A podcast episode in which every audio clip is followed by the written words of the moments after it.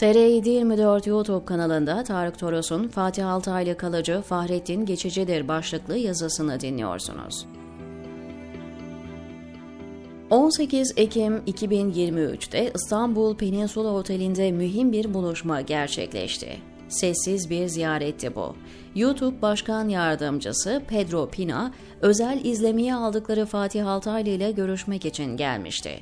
Seçimden sonra Habertürk'le yolları ayıran Altaylı, yıllardır aktif olmayan YouTube kanalını harekete geçirmiş, 12 Haziran'daki ilk yayın sıra dışı biçimde 1 milyon izlenme sayısına dayanmıştı. Peki bu ilk yayının başlığı neydi biliyor musunuz? Celal Şengör kütüphanesini devrediyor. Uzun yıllardır bu işlerin içinde biri olarak hayli tuhaf bulduğumu belirtmeliyim. YouTube, birilerinin önüne hız sınırı olmayan otobanlar döşerken, özellikle yurt dışından yapılan yayınlara bariyer çekmeye, kalın duvarlar örmeye başladı.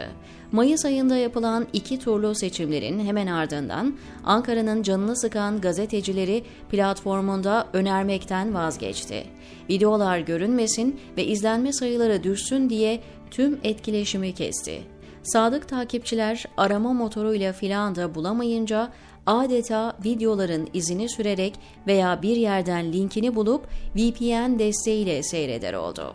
Esasen ilk bariyer 2022 başındaydı. YouTube kapakların tamamını kapatmadığı için üzerinde pek durulmadı fakat izlenmeler yarı yarıya geriledi. Tüm kapakların kapatılması ise seçim ertesi oldu. Başta afallayan kimi gazeteciler bunu seyircinin siyasetten umudunu kesmesine bağladı fakat ben hiç öyle düşünmedim. Seçimden sonraki dönem yani 2023'ün ikinci yarısında izlenmeler çakıldı. Önceki yılın aynı dönemindeki rakamın dörtte birine kadar geriledi. Şaka gibi ama 1 milyon kişi Celal Şengör'ün kütüphanesinin önünde kuyruğa girdi. Dönelim YouTube Başkan Yardımcısının gizli Türkiye ziyaretine. Pedro Pina, Fatih Altaylı'ya demiş ki, siz benim YouTube algımı değiştirdiniz. Arkadaşın 2021'deki Sedat Peker videolarından haberi yok galiba. Tabii benimki espri, burada mesele başka. Buluşmanın üzerinden iki ay geçti, Ertuğrul Özkök yazmasa öğrenemeyecektik. Özkök gelişmeleri iktidar şemsiyesi altına giren klasik devlet medyasına alternatif medya diye tanımlıyor. Başlarda ben de öyle tanımlıyordum. Öyleydi de. Sonra şu oldu. İktidar bu alanı kontrol etmek için epey kafa yordu. 2018'de başkanlık sistemine geçildikten sonra devlet yeni bir oyun kurdu. Rejimin temel kabulleri ve dokunulmazları belliydi eleştiriden münezzeh konularda tüm taraflarla yazılı olmayan bir mutabakat yapıldı. Yurt dışı merkezli yayınlara diş bilense de hesap seçim ertesine ertelendi. Dünyanın internet devleriyle masaya oturuldu, şunları kesmezseniz tüm ülkede fişinizi çekeriz denildi.